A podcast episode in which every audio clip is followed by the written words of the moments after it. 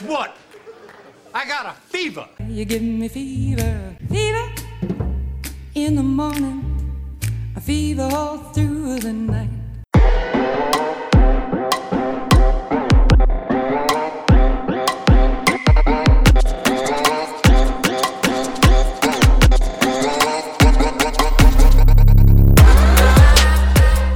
Okay, welcome to episode 11 of Dynasty Fever podcast. I'm Brian, he's Scott, and we're coming to you one day later on a Wednesday, so we're going to tweak things a little bit today. We're going to talk a little bit about what happened week 4 and then a little bit about what might happen in week 5. Scott, how you doing? I'm doing good today. I'm doing good. It was overall, it was a good week for me. And it's cool, you know, we kind of see what we got now, so a lot less guessing right now, so... Yeah. 4 weeks in, we're about a quarter of the way through the season. And, you know, I think whether or not you're going to be a contender is starting to take shape a little bit. And what we're seeing, you know, the data that we're seeing from usage and what the different players are doing, I think is starting to take shape as well. So can probably make some decisions going forward. Right. Yeah, absolutely. I mean, made a few big trades this week. Sold Matt Stafford for Fields, a second, and Ronald Jones, which was I didn't really want him, but it was part of the package. So made another move. I got Teddy B before I took that offer, just to kind of as a placeholder in case. But yeah, you know, I like this week because I think a lot of players were. Like fantasy managers were a little bit more comfortable this week in trading and stuff. I got a lot of deals done. So that's good. Yeah. I didn't get much done myself. I moved Ben Roethlisberger for 2022 second. That's good. Yeah. That's awesome. Well, let's get right into the games then on Thursday night, Cincinnati 24, Jacksonville 21, another bad week for Lawrence, another good week for J-Rob. Chark's injury is big news. Some Bengals receivers do well as Burrow throws for 348. What do you want to talk about? Yeah, I mean, you know, Trevor Lawrence, he hasn't – I guess you expected him to be the most NFL ready and probably producing more than he is right now. But, I mean, I don't think, like, I've heard some things like, oh, he might be a bust. I saw, not a lot, but I've seen a few of those rumblings. And, I mean, the talent is evident. I think Urban Meyer is a rookie along with him. And I do think probably towards, like, the second half of the season, he's going to be fine. What are your thoughts on Lawrence? I think probably the same. You know, I'm a little disappointed in how slow it's been, but you know, he does, like you said, have a rookie head coach. The team overall is really not so great. You know, but we'll see. I think, you know, he'll improve. Yeah. So big news: Chark, DJ Chark fractures his ankle. He's on IR. Is he out for the year? You know. Let me look. I'm looking up these stats or DJ Chark's injury. Like, do you think this helps Visca or Marvin Jones more? I'd say probably both take a bit of a value spike for sure. You know, both were having a couple good weeks this season. Jones, you know, had a down week just this past week with only 3 catches for 24 yards. Chenault saw 6 for 99 yards. So if week 4 is any indication, you know, it might go Visca's way. What do you think? I think Visca is going to get a little bit of an uptick, but I think if you're a Marvin Jones owner, you probably are going to benefit the most out of Chark owner. Although sometimes that works opposite. When the one goes down, the two struggles because they're not getting as favorable of a matchup. So. But I do think his targets are gonna probably go up. And from what I'm reading, I mean, they're still unclear on Chark. I'm sure if he comes back, it would be really late. I don't expect them to be, you know, rushing him back. I don't think they would, you know what I mean? Mm-hmm. I think they'd probably be safe. So, okay. Anything to talk about on the Bengals side? I love watching Joe Burrow play football. That's for sure. I think Uzoma, you know, when Higgins comes back and stuff, I think that's a fluke game. If you have him, definitely try to get, like, even if I were to get a third for him, I think I'd be pretty happy about that. Yeah, I'd say so. Yeah, I don't expect another week like that. You probably want to sell now if you can. Right. Boyd, one of the guys that I always pass on and always kick myself for it, you know. I have him like in one spot, but yeah, underrated, man, in another great game.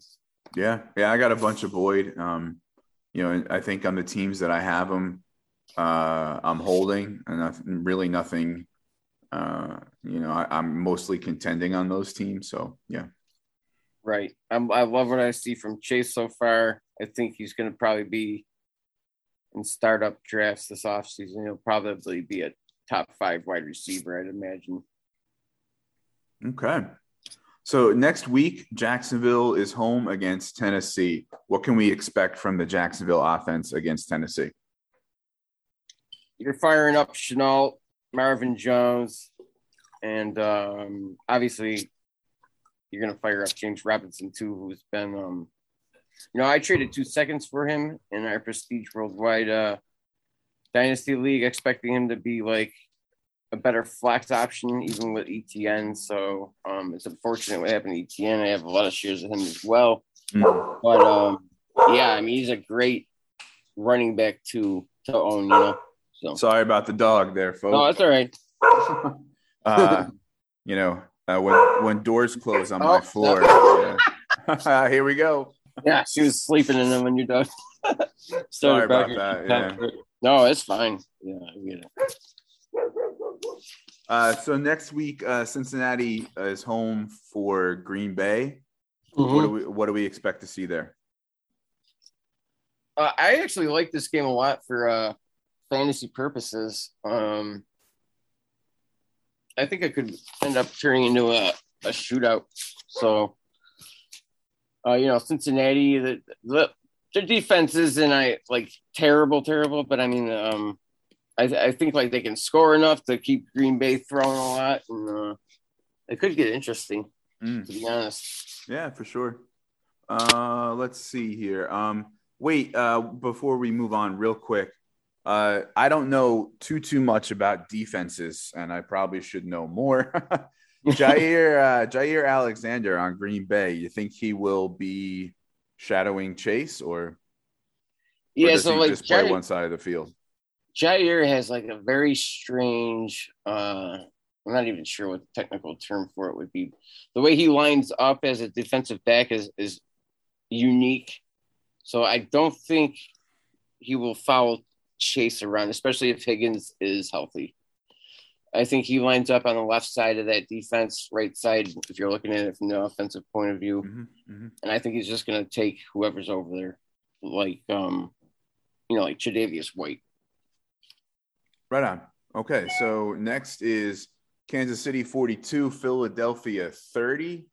After losing to the Chargers, KC bounces back. Another good day for CEH. 5 touchdowns for Mahomes. Down day for Kelce. Hurts puts up some gaudy numbers. What do you want to talk about? Yeah, great fantasy game for sure. You know, Mahomes, when he has to – because at one point Philly was in the lead, I believe. So yeah, Mahomes is going to Mahomes. I think I'd still want Murray right now for fantasy purposes, but I mean you really can't go wrong either way. But CEH has been impressive for sure. That's 2 100-yard games, and Philadelphia's run defense isn't terrible. I'm not sure if they had any key defensive tackle injuries or anything. But yeah, that's a good sign. 14 for 102 against a pretty good rush defense. And the cheetah, Tyreek Hill, 11 catches, 186 yards, and 3 touchdowns. This is why you roster the guy, because weeks like this will happen.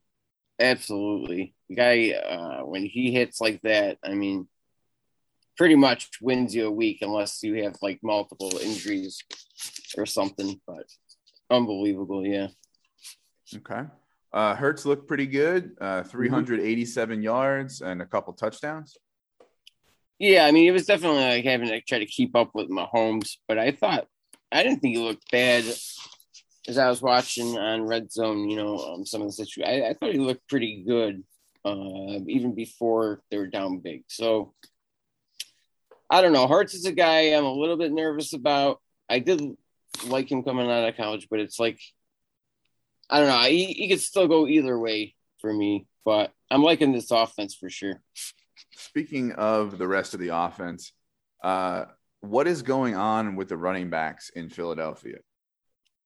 It is it's bad because like I traded for Miles Sanders before that Monday night matchup, I believe it was against Dallas, and he had like I don't know 2 carries for 30 yards or something. I like Gainwell, and I definitely see why they want to put him in the game, but I also think Sanders could really relieve some pressure on Hurts, so it's not good. If you like, I'm kind of in a mild panic situation with Sanders, but you know, I'm hoping like he's still going to score touchdowns and stuff. And I do think that they're going to try to get that run game going more. So I think it's just something, you know, it's a new head coach who's new to being a head coach, and I think he likes to throw and all that. But I do think he's going to tone it down a little bit and maybe stick with the run a little longer, because it's working. Like normally, I mean, Sanders has got a pretty good yard per carry. He did it on this day, but I would expect him to be a little bit more patient with it, try to get pressure off of Hurts. Okay. You think Sanders is a buy low? Yeah, I would. I'd be careful. I mean, I wouldn't pay more than a very late first, but even then that'd probably make me pause. I would buy him for a second for certain. Okay. And Devontae Smith, I love. I think like Devontae was the 1B to Chase 1A, or maybe you can even switch that. And I'm loving him. And Jalen Reagor is nowhere. Yeah, I know. I think he's I'm out on Reagor. Mm-hmm. Yeah, you know, he's really not showing up in these first few weeks. Don't think he's somebody you can rely on. I mean, I'll still stash him. He's not a guy that I'm looking to drop or anything. But yeah, I'm not playing him for sure unless there's some injuries. Yeah, I mean, I've watched him closely a few times this season. And in the preseason. And so, I mean, some of his route running is great at times. You know, other times he can't separate. So I'm not sure if it's a work ethic thing or whatever, but it's just something that I caught while watching. And both Philly tight ends have a pretty good day. Goddard finds the end zone. Mm-hmm. There's been a couple weeks here where both tight ends, you know, do pretty well as far as tight ends go. Yeah, but you'd rather have Goddard though. I'd rather have Goddard for age, obviously. But yeah, it's kind of like Hernandez and Gronkowski White, you know. Okay. I think they're both certainly startable. Yeah. Okay.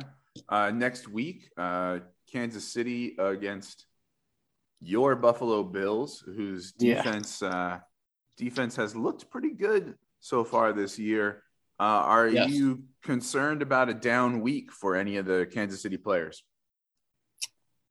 No, I think the Stars are going to eat. I think Kelsey's probably going to go for 100 yards, if not close to it, probably a touchdown. I think Hill makes a couple big plays. Poyer was hurt last week, and I'm not sure if he's going to be ready to go. So Yeah, I'm not. I mean, I think that you got to temper expectations a little bit. Buffalo's defensive line looks much improved. Their linebacker play has been really good.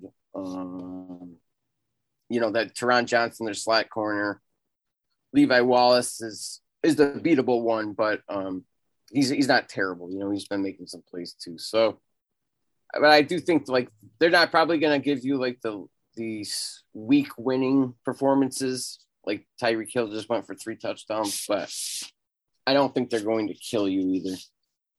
Okay. And for Philadelphia, they are at Carolina, whose defense was pretty good through the first few weeks. Didn't do too well against Dallas. What can we expect from the Philly offense against Carolina? Run. It's a terrible matchup. They just got Stephon Gilmore. I don't know if he's going to play or not. They got a first-round talented DB from Jacksonville for, like, one of their tight ends.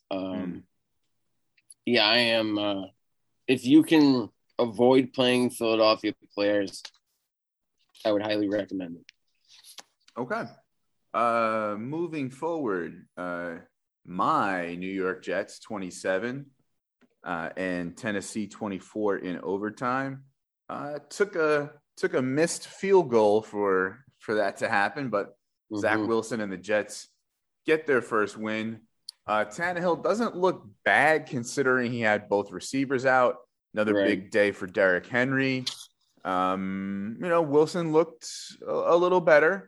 And Carter's getting used more. What do we want to talk about?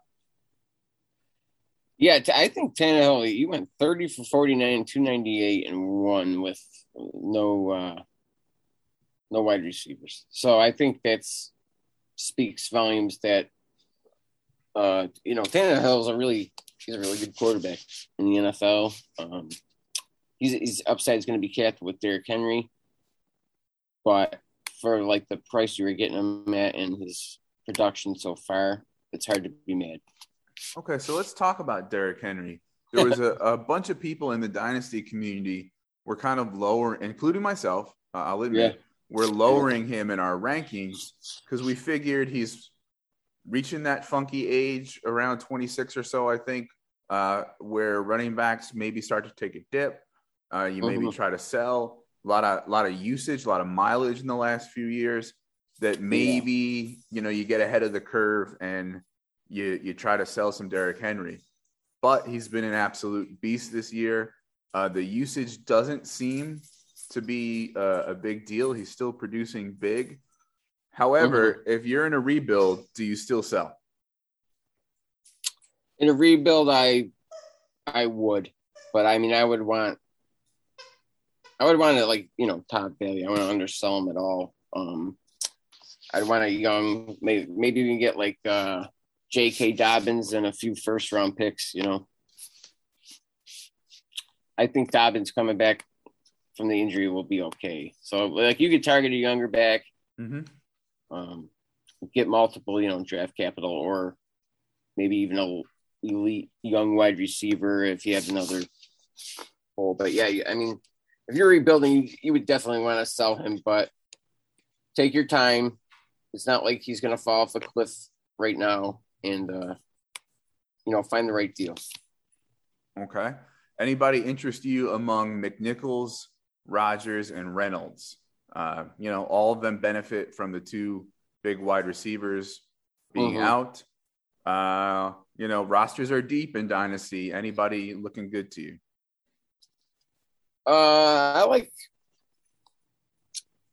I'm interested in Rodgers a little bit. But other than that, no. I mean, it's just A.J. Brown, Julio out. I don't think McNichols gets 8 targets if they don't. I'm not really interested in I'm not overreacting to it.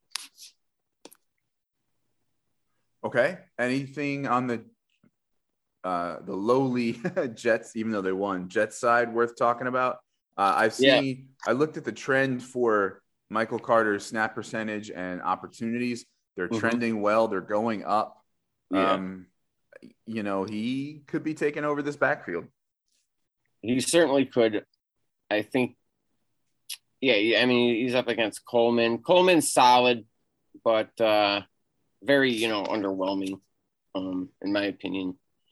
He'll have some good games, but yeah, I think Carter is definitely going to take over this backfield, and he's looking good. You can still buy him right now, so I would try to.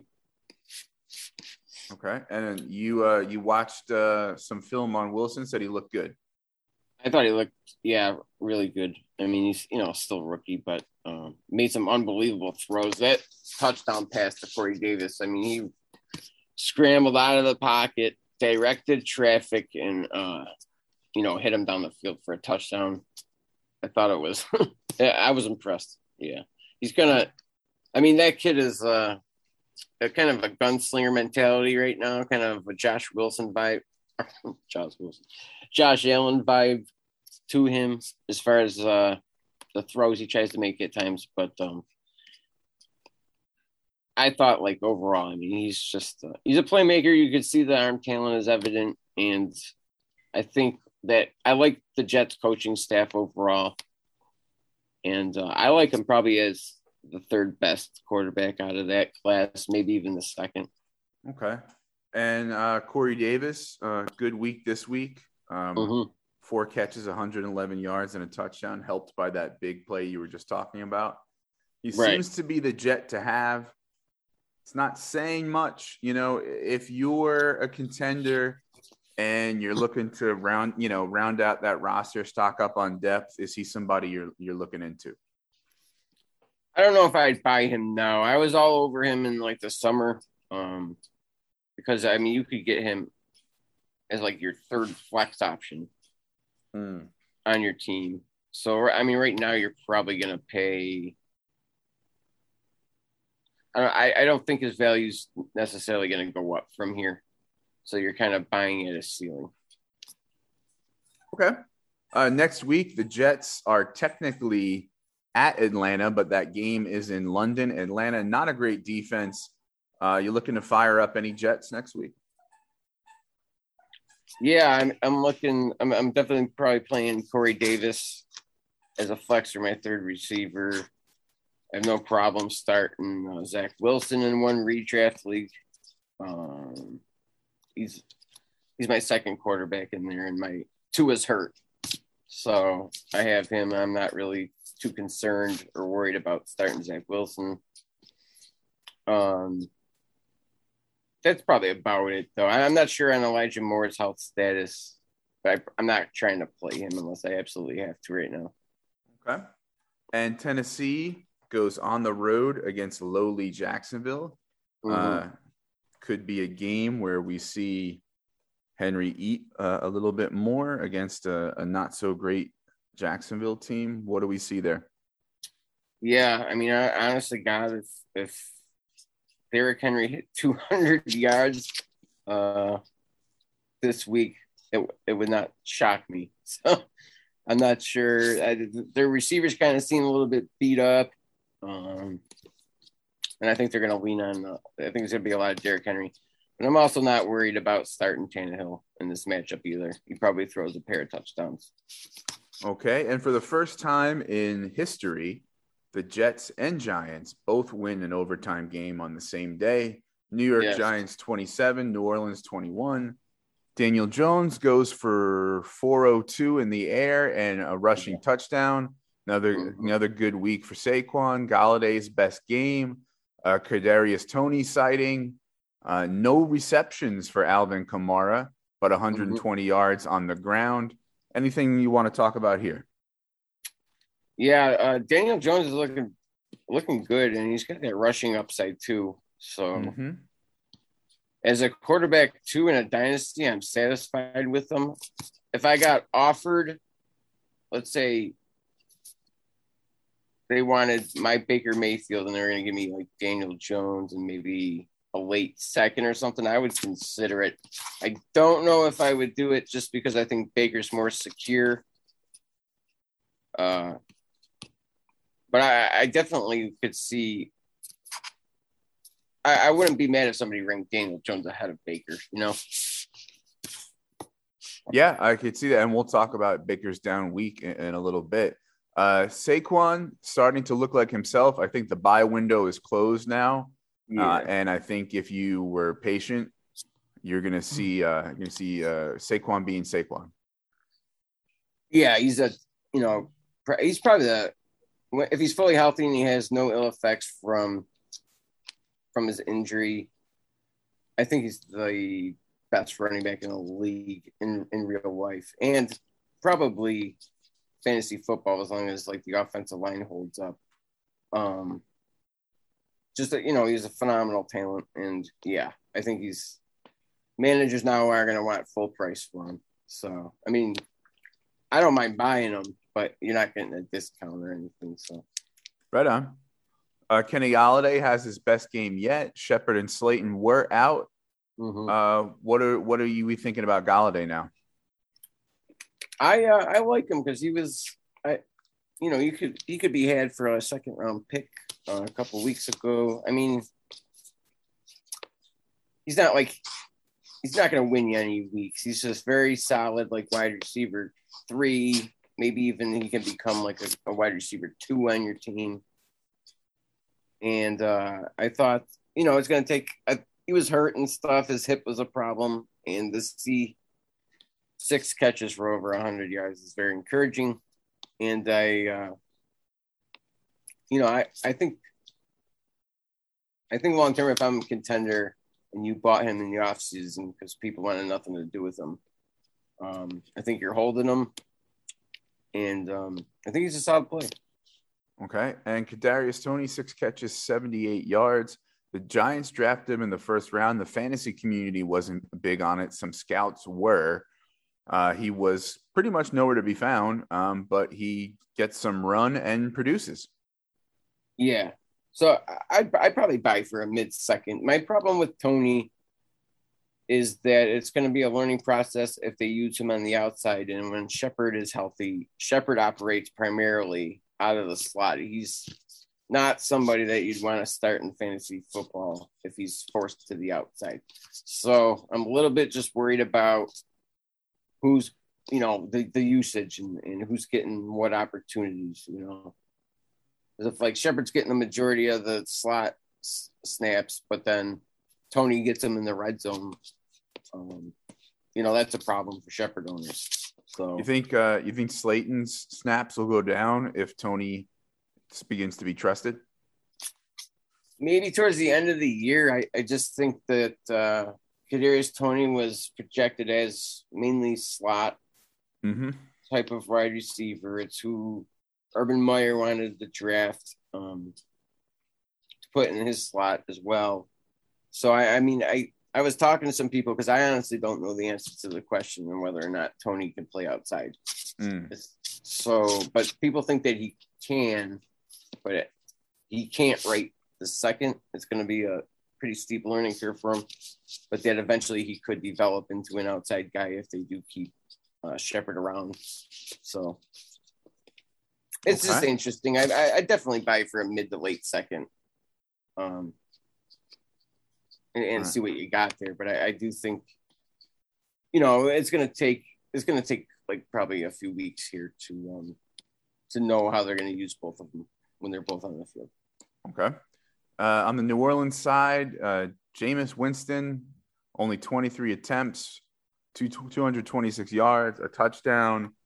I think he can't wait for Michael Thomas. But my question to you today was, do they not trust the receivers or do they not trust Jameis Winston? Yeah, I think it's a bit of both.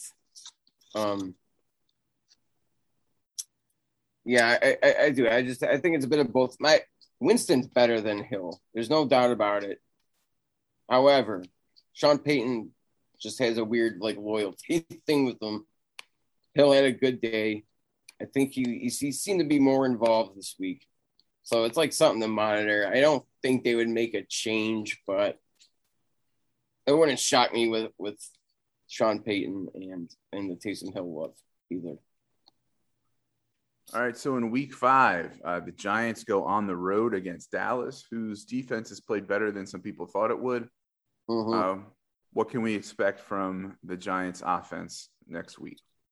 Yeah, I'm probably looking for another option over Kenny Galladay. So I'm usually faced with the decision on my teams. Kenny Galladay, Michael Pittman, or Kenny Galladay, or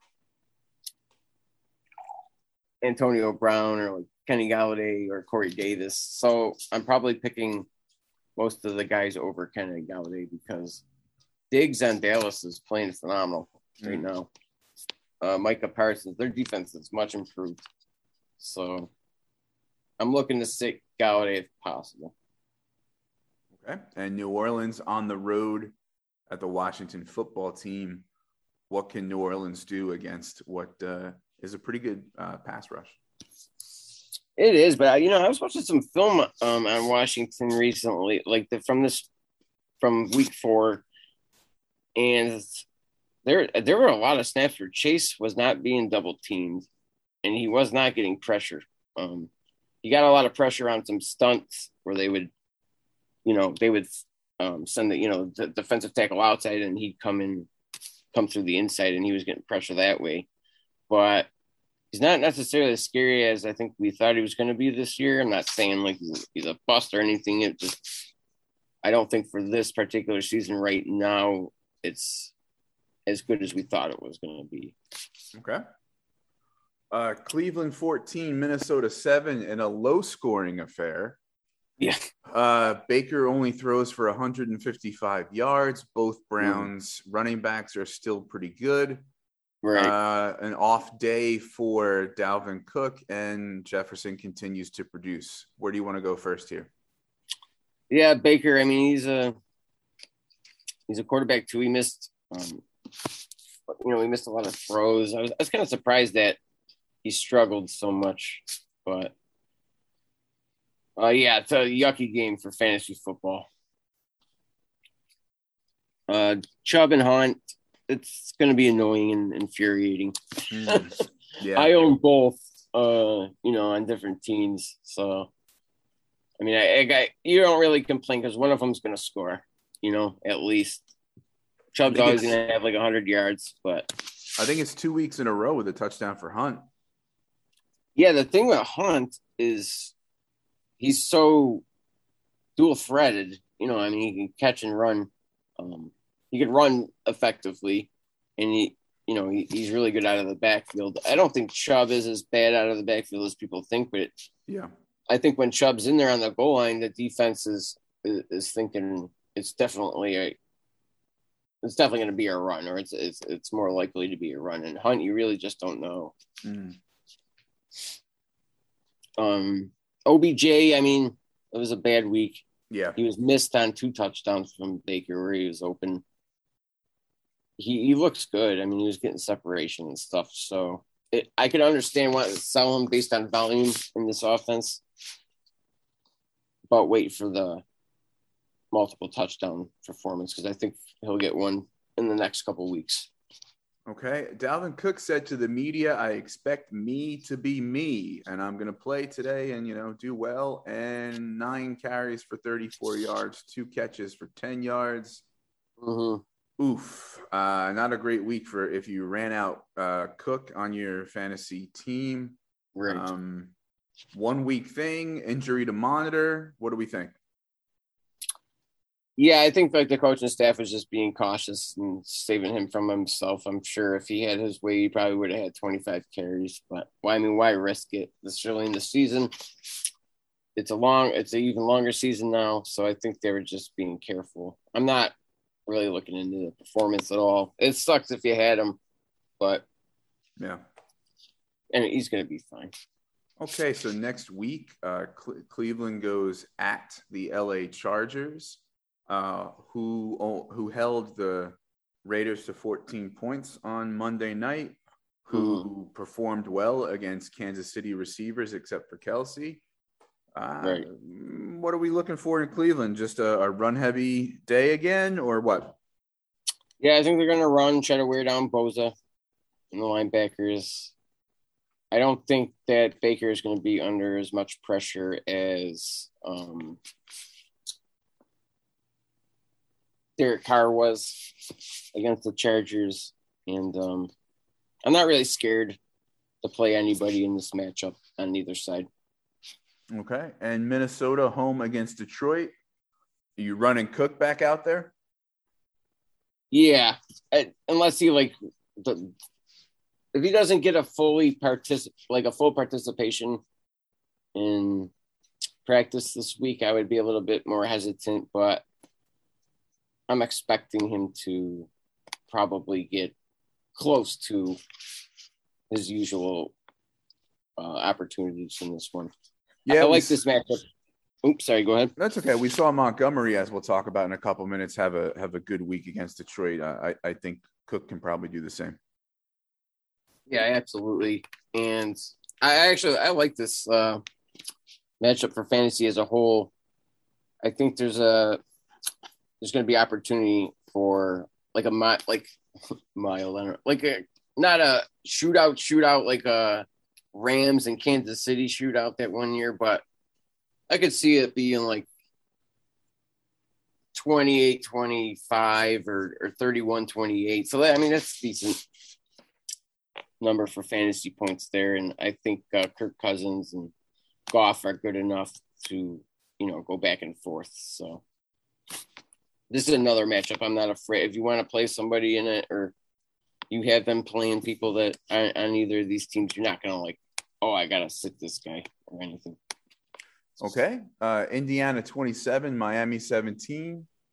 Good day for JT, 16-103-1. Pittman continues to be the wide receiver one there. Productive day for Gesicki. What do you want to talk about first? Yeah, Wentz looked back to himself. I'll just note that I think he's his health has made an improvement. And then their backfield is infuriating as well with Hines and Jonathan Taylor. So they lost Quentin Nelson. They're all pro guard.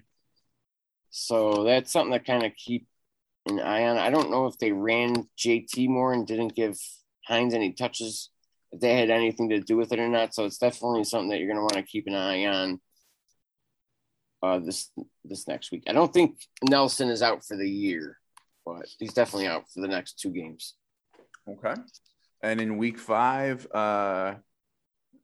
Indianapolis is at Baltimore. What do we make of that matchup for Indianapolis? Indianapolis versus Baltimore. I guess I temper expectations for the run game. I think that right now you would want to challenge Baltimore through the air more. So I have a feeling that Pittman is going to have his breakout soon. I would be trying to buy now. He was missed on a few touchdowns within the last 2 weeks. So, I think it's coming. Okay, and Miami goes on the road as well against Tampa Bay. What do we expect from Miami next week? I would be concerned only because of Miami's offensive line. I think they're beatable through the air. So, I'd still be playing Waddle. If Fuller is playing, I would play, or he's probably not going to play this week. But I would also be comfortable playing Devontae Parker. I'm not scared of Richard Sherman, who they signed. So. Okay. Dallas 36, Carolina 28. Sam Darnold seems to be, look at this, a good quarterback when he's away from Adam Gase and the Jets. Big day for DJ Moore. Dalton Schultz continues to produce in what is a thin tight end pool. Good day for Zeke on the ground, 143 yards and a touchdown. What do you want to talk about first? Yeah, Sam Darnold, given a respectable offensive line and weapons around him, is a stud. I don't blame New York Jets just for the money situation and stuff to go ahead and draft Zach Wilson. But I like Darnold a lot in Carolina. Somebody was saying he's a one-read quarterback still, and I think that's I don't think that's correct. I think he's I think he's good. He's just, he had no time in New York to throw. He really didn't have many weapons. So, yeah. I mean, if you have him, you're happy. He was, you could have had him in the offseason for a very good price. So, yes, that's true. DJ Moore, garbage time helped, but a good day. He's looking very good so far this season. Seems to be a guy that, you know, if I'm a contender, I'm certainly holding. And if I'm in a rebuild, I'm probably holding too. Although, you know, some people might want to sell considering the value's high, but you think the stock will go up. I think it's going to keep going up. Is like, this is their fourth game together, Darnold and DJ Moore. It's his second year in this offensive system. So I don't see any reason that he's hit his ceiling. Mm-hmm.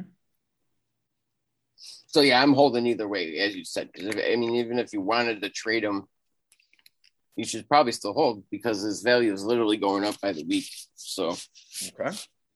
Dak Prescott only completes 14 passes, but four of them go for touchdowns. You know, so he kind of saved what was otherwise a down day there. It was a big day for Zeke. Yeah, it was. Zeke looks phenomenal. And they have us in a neutral game script or positive for their positive game script for them where they're in the lead. It's a little bit concerning if you have, you know, CeeDee Lamb, Amari Cooper. Because I think if they can run, they're going to take it easy on Dak right now. Okay. Dalton Schultz, he is definitely the tight end one in Dallas. I thought Jarwin was going to be six catches, 58 yards, and a touchdown. Another solid game. Is he somebody that you might want to maybe, especially if you're in a rebuild, see what you can get for him? Yeah, I would. Yeah, I would. Before Gallup comes back, I think if you're in a rebuild, if you don't have anything else at tight end, though, I don't think he's a bad option even when Gallup comes back. He's going to take a little bit of a downgrade, but I mean, when they get him designed, like they call design plays for him and stuff, he's very quick. He's a lot quicker than Jarwin. I think that's why you're seeing him get the looks over him right now. Yeah, if you want to sell him, do it now before Gallup returns. Okay. Next week, Dallas at home versus the Giants. What do we see for Dallas in that game? I would fire anybody up. I think they're going to beat the Giants pretty handily, however. But so it might be like a second half is going to be a Zeke show. But I'm not – like, there's nothing concerning to me in that matchup. Okay. And Carolina home for Philadelphia. All systems go for Darnold, DJ Moore, and that's about it, right? Yeah, Philly's actually pretty good against wide receivers, so I might not be looking to I'm probably not starting Terrace Marshall, and I'm probably looking to avoid Robbie Anderson as well. Okay. And obviously Christian McCaffrey back at practice today. In a limited role. Oh, wow. Yeah, he may play Sunday. Obviously, it's one of those things where, like, well, it's McCaffrey. Maybe you have to play him. Or is this kind of something where maybe that first week back, I'll see what else I got. Yeah, I'd be concerned playing him. It is though. I mean, like, who you bench him for who, you know? Yeah. Mm-hmm. I guess I've only lost one game. Like, I have them in two leagues, and I won both the leagues where I won both games where he got injured, and then this week. So I'm like, you know what? If I'm Carolina, please sit him. You know, like, don't, why risk it? Yeah. No, you guys are in great shape, and you know, like, just please don't hurt him. Please. Okay. Chicago 24, Detroit 14. A down day for my boy DeAndre Swift. Pretty good day for a few receivers on Detroit. Mm-hmm. Fields, not great, but certainly better than the week against Cleveland. Big day for Montgomery. Pretty good day for Mooney. Where do you want to go first? I guess we'll just start with the quarterback.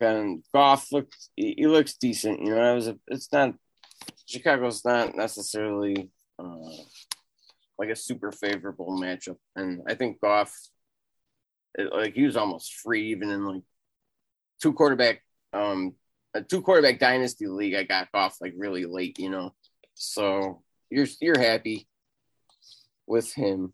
I think Swift, like, he's another one, like, maybe just sit him down for a week, so, like, no practice, no game action, and just let that thing heal up for a week, you know. But I don't think it's anything like Jamal Williams has earned more opportunities than Swift or anything like that. I think Swift is clearly the better playmaker and all that. So I'm not concerned as far as like he might be losing opportunities as a coach's decision. I think it's just they're trying not to get him hurt. What do we want to make of Kalif Raymond? He's a small guy. He's fast. I called him as a sleeper of the week a couple weeks last year, and I missed on the weeks that I called it, and then he kind of had a big day on a week that I didn't call it. He improved his route running. He's now on Detroit this year, which doesn't have great wide receivers, so it really could be anybody's you know, a job to have as far as the favorite target. What do we make of Kalif Raymond? Yeah, I'd be holding him in either whether or not you're a contender or in a rebuild, you should probably hold. There's, as you said, they got Cephas, who's not like a huge playmaker usually. I mean, he made a couple big plays in this one, but he's he can jump really high and he comes down with contested catches, you know. So I'm actually impressed with both of these guys. Goff missed him; he would have had 3 touchdowns. I think Detroit's going to be throwing a lot this year, as I said. So, yeah, you might as well just hold them and see what you got right now. Okay, and 2 weeks, Hockenson has 5 catches and 52 yards over weeks 3 and 4 after good weeks in week 1 and 2. Obviously, you know, if you have them, you're running them out there. But are you concerned about this offense? My one worry about Hockenson is that he is the threat in the passing game over any of the wide receivers. So they're going to get away with bracket coverages on him. So, yeah, I mean, it's kind of concerning. But Cephas and like St. Brown is stepping up. Raymond is doing decent. Swift is good out of the backfield. Javonte Williams is good out of the backfield. So I think Detroit's actually doing a pretty good at countering that, which is good for Hockenson because eventually he should open up a little more, you know? Okay. Justin Fields, 209 yards, no touchdowns and an interception. I was expecting a little more against Detroit, but you watched him a little bit and you said you saw some good things. Yeah, there's a lot of conservative play calling, but he made some incredible throws, especially to Mooney. And he made a couple of great throws to Allen Robinson as well. They called a very conservative play calling all throughout that game. But I do think with the opportunities that Fields was given, he made the most out of them pretty much like mistake free, you know. I like 10 times better than he was last year. You could definitely see progress within a week's time. So, okay. Monty, 23, 106 and 2 touchdowns. Good to see him have a big day. He was playing with the lead against a good matchup for him. Is he a guy that you're interested in at all?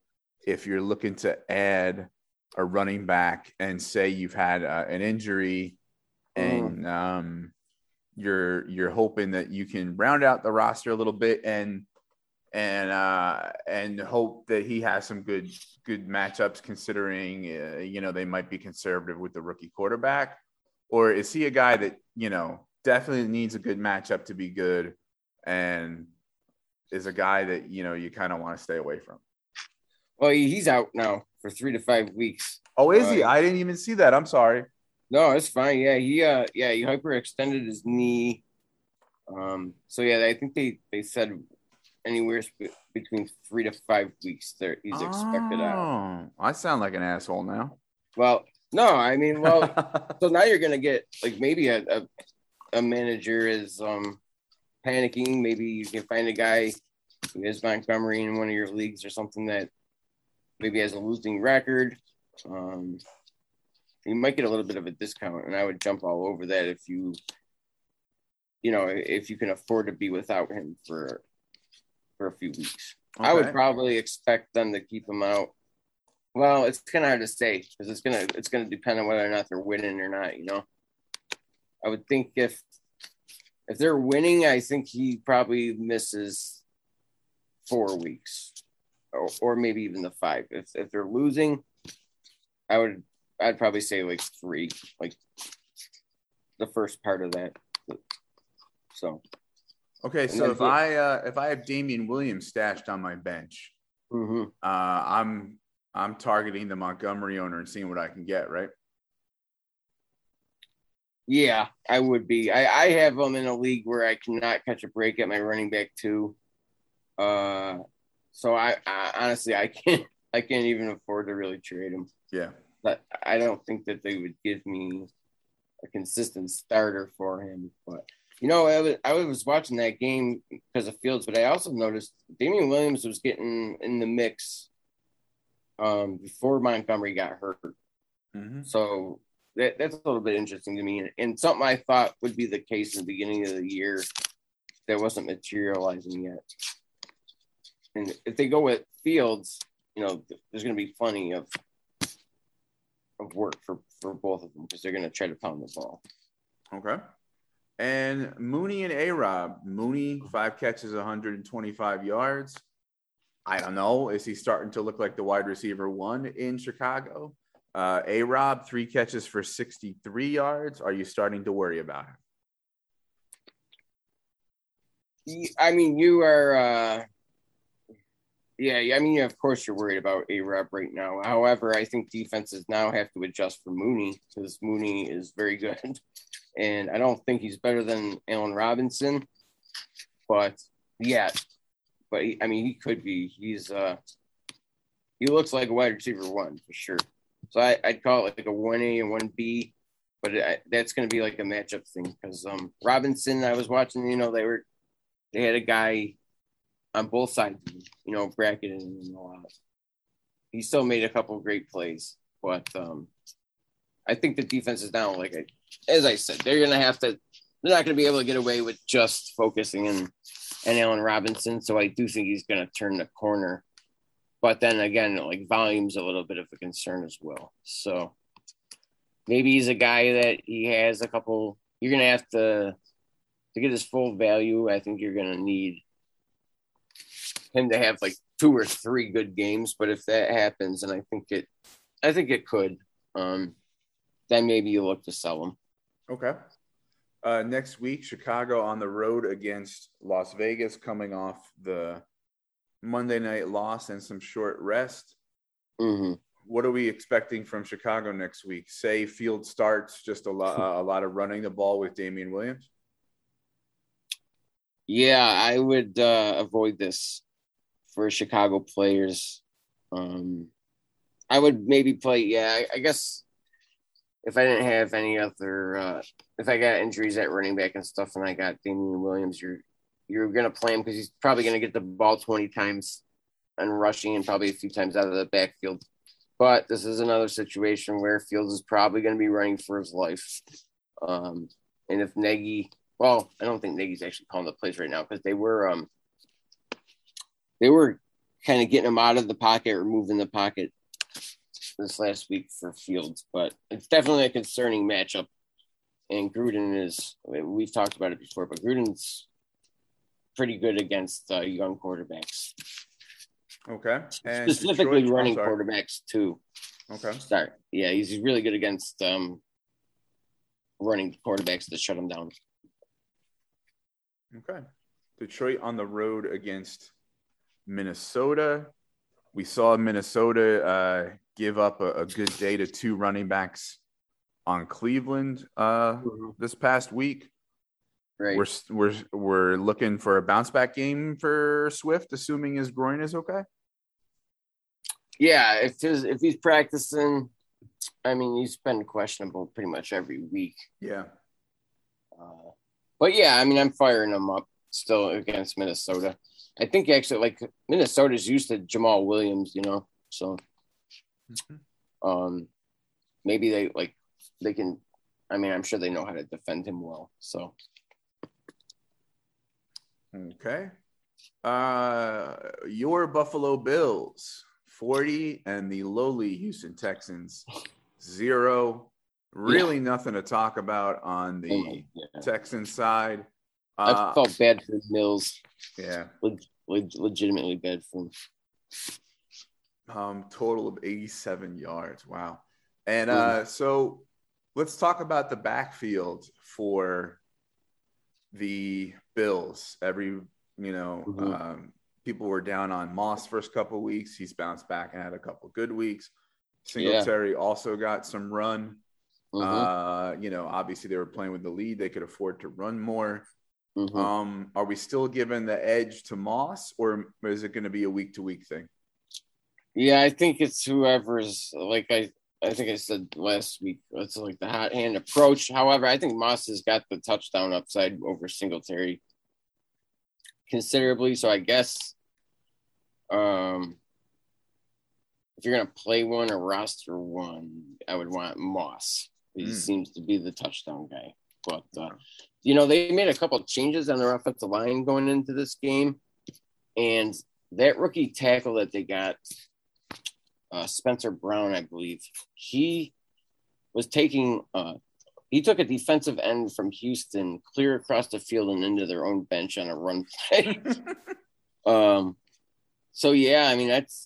I think the Bills' rushing attack is completely revamped. So not necessarily the graveyard we thought it was going to be. So let's talk about two Bills pass catchers that people were having some patience with. One turned out pretty okay so far, the other not. Gabriel Davis, I will own this one. I said he was a buy moving into this year. I totally saw him taking on a bigger role. I thought Sanders was just, going to be some veteran depth to have around, and he has not worked out so far. I mean, you're not dropping him, but what do you make of Gabriel Davis? Yeah, I mean, Gabriel Davis' season is going to have to probably be suspended until next year. I don't know exactly, what they're seeing that they want Emmanuel Sanders. I thought Emmanuel Sanders would be in 4 wide receiver sets. Yes. And he's not, and Sanders looks good and Allen looks for him. So I think there's no problem with Gabriel Davis. I don't think he's I don't think he's going to be useless. I just think that you're going to have patience, and I don't think Sanders will be here next year. So, when that happens, I think Gabriel Davis is he'll be worth the price that you paid for him this offseason. It just sucks that you're going to have to wait. Okay. And on the flip side, if you were patient with Dawson Knox, things are looking good. Yeah, that's a guy I was buying everywhere as much as I could. And, I'm satisfied. I mean, he doesn't get a lot of targets, but he gets very good targets when he is targeted. And he's catching, everything. He can make some plays too. I wish they would target him a little more in between the 20s, because he's like a 4 or 5 tight end, 40 times. So, I don't know. I think we expect just too much from rookies and stuff, especially rookies on good teams, you have to be patient with because they don't have to put them out there. Yeah. They can let them develop. And that's what, you know, what a lot of the better teams do. So, it's, you know, just, yeah, patience. Like it could take these guys 3 years and stuff. There's a lot that goes into it that we have no clue about on top of the things that we do know. But, yeah, some guys just don't come in, and it just takes a long time to get down a lot of the awareness that's necessary and play up to that speed. So that's true. Yeah. Next week, Buffalo into Arrowhead against Kansas City. What are you doing with the Buffalo offense? Yeah, I think I'm playing everybody that I've been playing for Buffalo. The running backs might get a few extra carries because I'm thinking if they can keep Kansas City offense on the sidelines, that's a good deal and a win. Obviously, it's I want to see what Buffalo. As a Bills fan, I'm going to talk. I'm excited to see this, but I'm not scared of playing anybody in this matchup. I think good chance that the over/under is going to be probably the leader this week for total points. So. Okay, and Houston at home against New England. I mean, even Brandon Cooks doesn't seem like a guy you want to start anymore. Are you using anybody from Houston at this point?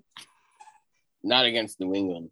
I mean, I'm not like out on all of them for the rest of the season, especially.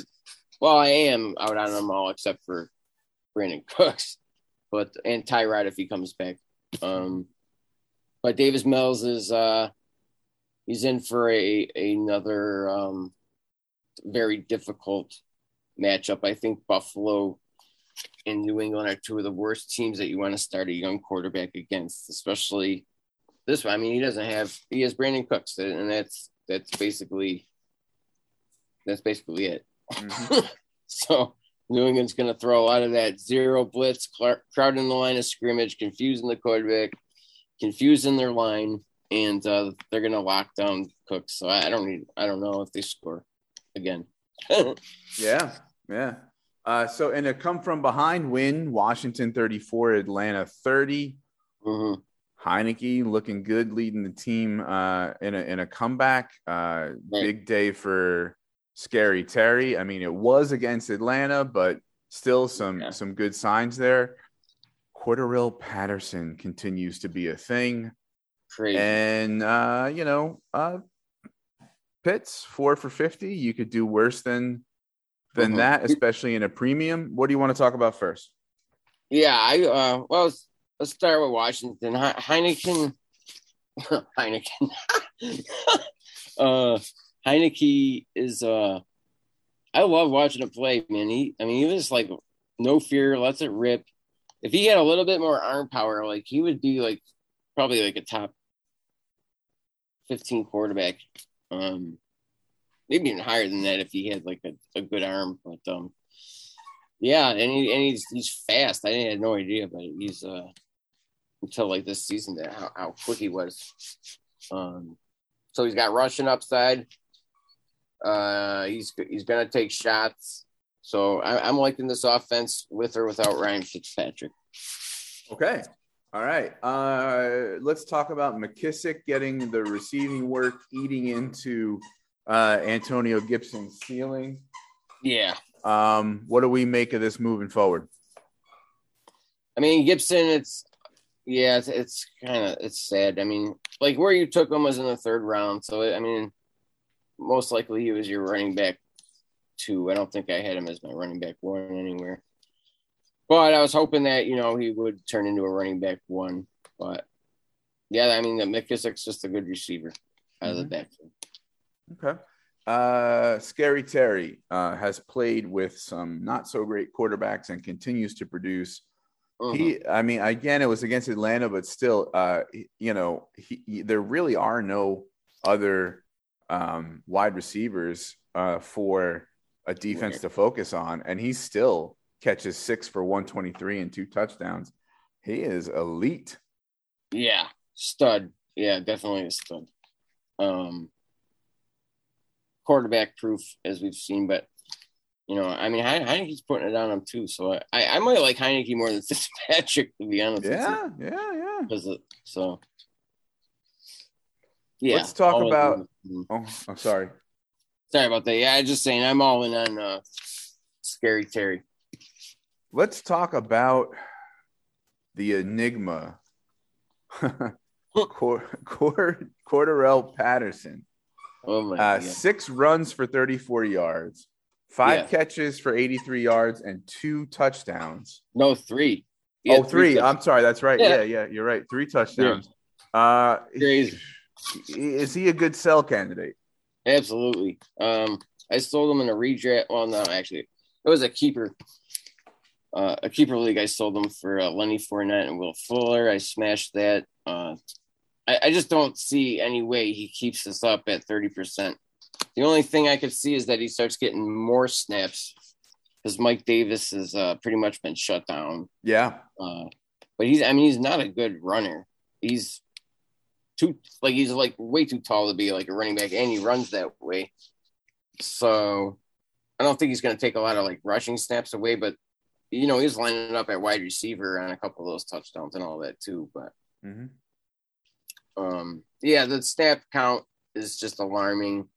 I just he's not keeping this up. So and the thing of it is, like, if he has one bad game, his value bottoms out. So I've been throwing out offers for him. I haven't been successful in actual dynasty yet.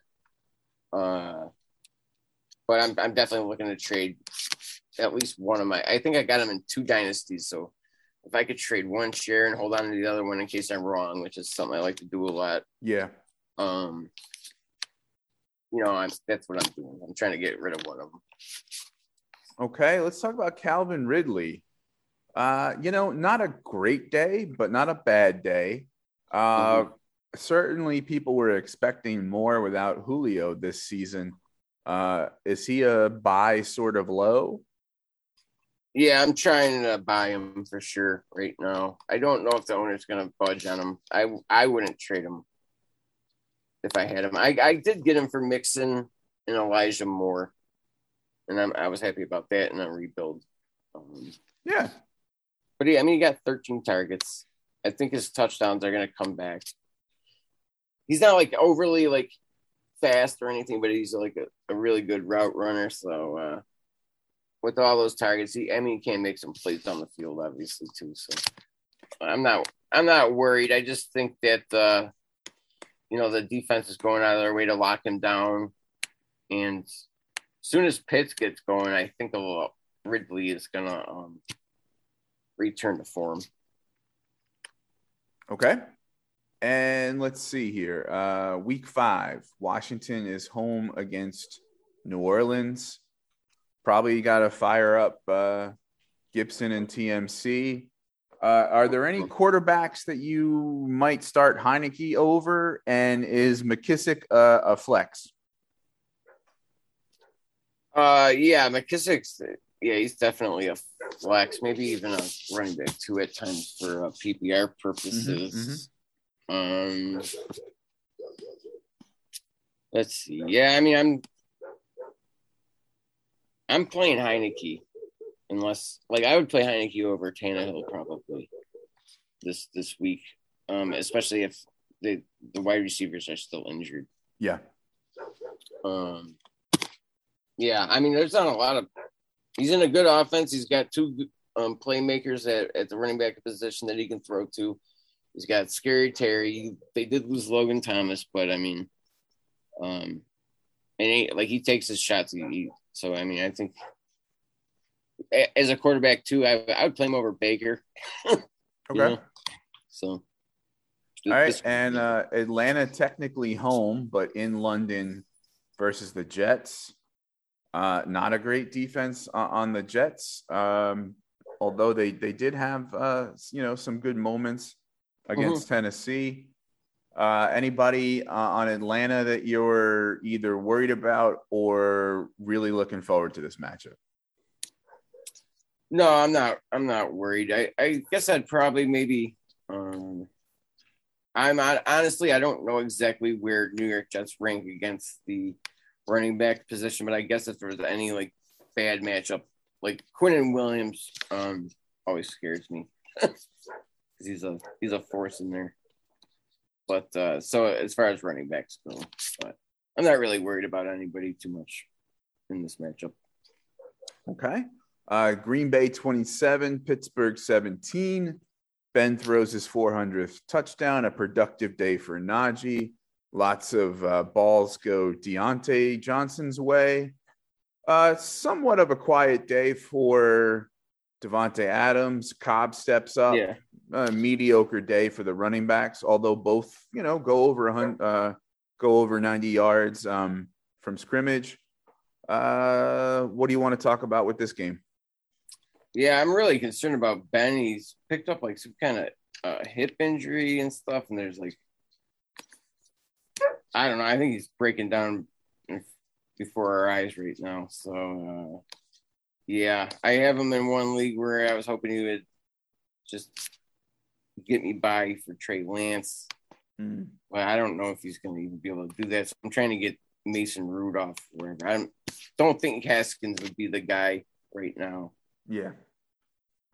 Unless like Mason played awful, then they would look at him. But yeah, well, you get a second. That's a great trade there for sure. Okay. Good rushing day for Najee, especially with the TD. He's starting to round into form and look pretty good. Yeah. Volume's going to be there. What do you make of Najee? Yeah. I mean, he's a stud. Definitely worth the price when you draft him in your rookie drafts. I'd be a little bit concerned maybe if Ben does miss time and Mason comes in, because I think Mason's going to challenge down the field more than Big Ben. But yeah, it's nothing to worry about. Just hope that they get a better offensive line in the future. Okay. Deontay Johnson, 9 catches, 92 yards, and a TD. Mm-hmm. He is emerging as the clear number one there. Juju and Claypool were both a little banged up. At the same time, though, can we expect this much volume moving forward? And given the worries that you have at quarterback, what are you thinking about Johnson? Yeah, I think Johnson is – it doesn't matter to me whether, like, Big Ben or Mason Rudolph are the is the starting quarterback. It doesn't – maybe even Haskins. I mean, I would not want to see Haskins there if I was a Deontay or Claypool owner, but he's consistent. Yeah, I love Deontay, especially, like, he's always seems to be undervalued as well, So another day at the office for the Packers. Thing that stands out to me is Randall Cobb going for 2 touchdowns. It just seems like week to week, who the wide receiver 2 is, right, is going to change. And does it really matter, because Devontae Adams is usually going to eat a lot. Mm-hmm. What do you make of the pass catchers there on Green Bay? Yeah, I really don't want anybody but Devontae and Aaron Jones as far as skilled players for Green Bay. I do have MVS a bunch of places, but I really don't ever consider – like, I don't imagine him to be startable unless it's emergency. Okay. Week 5 on the road, Green Bay goes to Cincinnati. What do we expect from Green Bay's offense there? Yeah, fire them all up, and should be a good week. That's another could be a fantasy football gold matchup: Cincinnati versus Green Bay. Okay. Pittsburgh home against Denver. Denver's defense has been pretty good, but they lost Teddy B, so they, Pittsburgh may have the ball more because the offense won't move. What do we expect from Pittsburgh against Denver? Yeah, this could be a defensive showdown. for sure. So I'm trying to avoid if possible. Okay. Let's see here. Arizona 37, Rams 20. Not as close as I thought it was going to be. Yeah. Another pretty big day for Kyler. Edmonds looked good. Another 2 touchdowns for Connor. AJ Green is resurrected from the dead. Van Jefferson shows up. What do you want to talk about first? Yeah, Arizona is a lot better than I thought they were going to be. I thought that they would be at best case scenario, like probably like a second in this division. Maybe even finish. A lot of people had them finishing fourth, and there was pretty sound reasoning for that too. So Arizona's good. Kyler is phenomenal.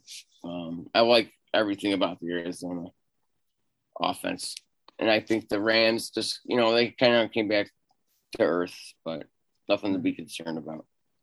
Let's talk about the running back room for the Cardinals. Edmonds seems like a guy that's going to get enough in the rushing and or passing game each week that you probably want to play him just about every week. Connor seems to be a guy that without some looks close to the goal line and without getting touchdowns may not really hold the value. Yeah, Connor. He didn't he was free pretty much. So, and I got a lot of people are saying take Connor over Edmonds because you can get Connor way later, and that's kind of right. And so, he is touchdown dependent, and Edmonds is not touchdown dependent, and Edmonds is going to make he's a better big play threat. So, I would. As a running back, if you're playing either one of them at running back 2, obviously I would want to play Edmonds even without the touchdown upside, just because of in PPR and standard. I guess I might want Connor. Okay. Wide receivers on Arizona. Obviously, you want Hopkins. He's the preferred option. Yeah. Week to week, though, it seems like Green, sometimes Moore, and definitely Kirk will show up. If you're a contender, are you buying AJ Green? No. I think if you have him, ride him out for this year. But if you don't have him, I don't think he's someone that you necessarily want to buy. I'm fine without him. Yeah. Okay. Let's talk about Van Jefferson. I think, he was somebody who some people had some high hopes for as maybe the third wide receiver there. Didn't do too well his rookie year. If you've been patient with him, he's had a couple good weeks this year. What are you looking at Jefferson moving forward? Yeah. This is awesome to see. I got into we weren't arguing, but some debates about after they signed Deshaun Jackson, and I wasn't afraid of Deshaun Jackson, so I did draft him a couple of places. And this is exactly what you want to see. I think Woods is starting to decline a little bit, and Tutu is a prospect that's going to need time to. To progress and all that stuff. So, I'm liking it. I think, and Van Jefferson isn't just a deep threat player, in my opinion, either. I think he can do a little bit. I think he might be able to be a wide receiver 2 on their team. Okay. All right. Week 5, Arizona home against San Francisco. San Francisco can be tricky on defense. But Arizona's looked really good. Obviously, you're playing Kyler. What are you doing with the pass catchers? The pass catchers for Arizona, I'm firing them up. There's nothing. I could see Kyler having a bad game against their defensive line. It started to look a little bit like their defense looked to be trending in the direction that we thought they'd be at last week. So I'm obviously you're playing everybody. I'm probably trying to avoid the Connors and maybe even Edmonds a little bit this week if I can, or at least temper your expectations. Okay, Rams on the road against Seattle for the Thursday night game tomorrow. What are we making of the Rams offense against the Seattle defense? Yeah, I'm not like fading anybody. So I think this has a good chance to be a shootout, although Thursday night games just seem so bizarre. Yeah, they can be for sure. No. Yeah, we'll see. I mean, as far as like the Rams pass catchers, I'm not worried. Okay, speaking of Seattle, 28-21 victory over San Francisco on Sunday. Bit of a down day for Russ Wilson. Chris Carson not looking good. Another big day for Debo. What do you want to talk about first? Yeah, Russ, I kind of just expect him to go up and down, you know. He's a guy like I have him in one best ball dynasty league, and I have been trying to trade him all off season, and I have not been able to do it. It's not that I don't like Russ, you know, he's got good weeks, but like you just never know what you're gonna get, and no matter how good Russell Wilson is, Pete Carroll. He wants to run the ball, so. Okay. And if he's running the ball, is Alex Collins the guy to have, or is he just going to be a thorn in Chris Carson's side and you probably still want Carson anyway? Yeah, I think Alex Collins is what we wanted for Penny this season. So I think good night, Penny. And yeah, I think he's gonna pretty much take over that role. I think they can both be successful together. Okay, Jimmy G, I think it was a calf, right? Got hurt in the game. Lance looked pretty good in relief. 2 touchdowns, 9 of 18 passing, rushed for 41 yards, which of course makes Twitter say, "Sit Jimmy G and start Lance." Yeah. What are you making of the quarterbacks there? From what I gathered, the calf injury wasn't as bad as even Jimmy G thought himself, and there is a chance he plays. And if he's healthy, I think they're going to play him. And honestly, I think it's probably the right move to play him at this point. Lance did make some plays, but he still was 50%. And he's kind of like. He's about as raw as Josh Allen was, you know, and I really think that if the Bills could have, they would have benched Josh Allen his whole rookie year, and that I think that would have been the right move, but they were forced to play him. But it can hurt, you know, to rush these young kids out there if they're not ready. They'll get into bad habits and stuff, and can get in their head. They'll lose confidence. So, yeah, I don't think Lance is ready to start yet. I think Jimmy, even though he doesn't make quite as many impressive plays, is still right now the better option for them. Okay, let's talk about another rookie, Trey Sermon, 19 carries, 89 yards. Elijah Mitchell is out this game, right? Yes. Okay, so if both are healthy, is this just going to be annoying, or you think one will have the edge? Yeah, it's going to be annoying. Like, but it's not. This is just how it is now with most, unless they're like an incredible talents. It's usually pretty much like split. They want 2 guys involved. So yeah. Sermon looked better for sure.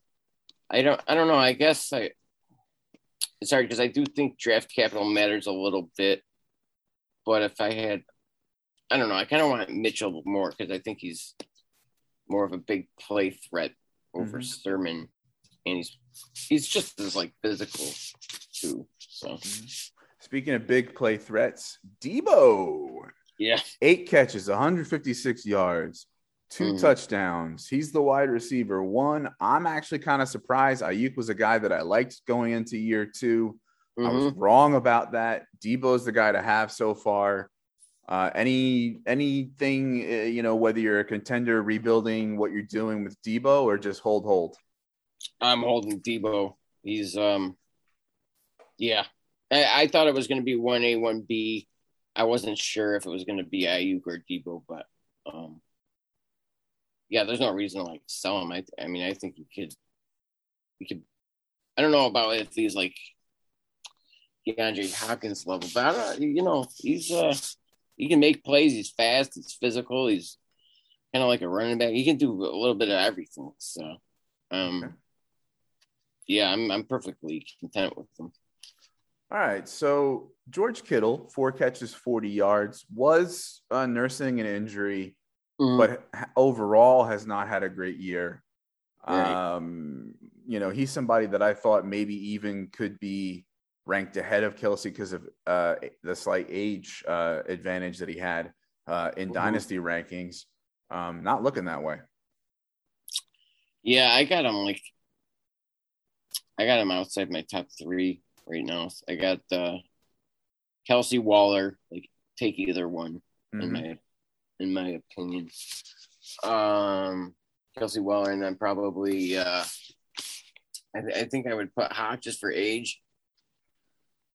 Maybe even Fant Andrews, too, to be honest, because Fant Andrews, they're not, you know, typically blocking when they're, you know what I mean? They're running a lot of routes, so. So is Kittle a guy, say you're in a rebuild, you're maybe looking to sell, hoping the name value still means something? Yeah, I'm trying to sell. You might not be able to right this second. Because, I mean, I was offered Kittle and a 3rd round pick or something like that for Hockenson, and I declined it. So I mean, it's just okay. The market's funky right now with him. But I would go, like, that's a guy that you'd want to probably make one offer at a time, but go through almost your entire league. I'm sure there's somebody there's a few that still are high on Kittle. Yeah, I would think so. Let's see, Seattle home against the Rams next week. Anything concern you or intrigue you about Seattle's offense in that matchup? Yeah, it's probably what, DK versus Ramsey. Or the Ramsey's been playing a lot in the slot too, so I mean he might switch off. I would be a little bit concerned about Lockett and DK Metcalf. And okay. I'm a little concerned for Russell Wilson as well, just because, you know, Aaron Donald's a monster.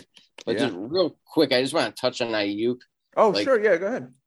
There's a lot of good football minds that broke down Ayuk's rookie season, and I think he, like, pretty much everybody said he was good. He had a traits that looked like it could help him become eventually an elite asset. So I don't know what's going on there, but I don't think, like, he stinks and they had a fluky rookie season. I don't know if it's something where maybe he complained about some of his usage or something to Shanahan, or it just seems like he's in a bit of a doghouse. But I would hang in there with him and I mean, it's not like you can sell him right now, but. Well, let's go the other way. Let's say a contender has Ayuk. Right.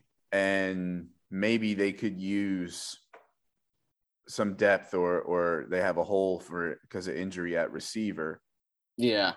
And you're not a contender. Are you looking to try to move somebody to buy Ayuk low? Yeah, if I'm rebuilding and the contender wants to get rid of him for somebody that he can play on a weekly basis. Yeah, absolutely. Take a shot. Cause I think Ayuk's going to get it together and turn the corner.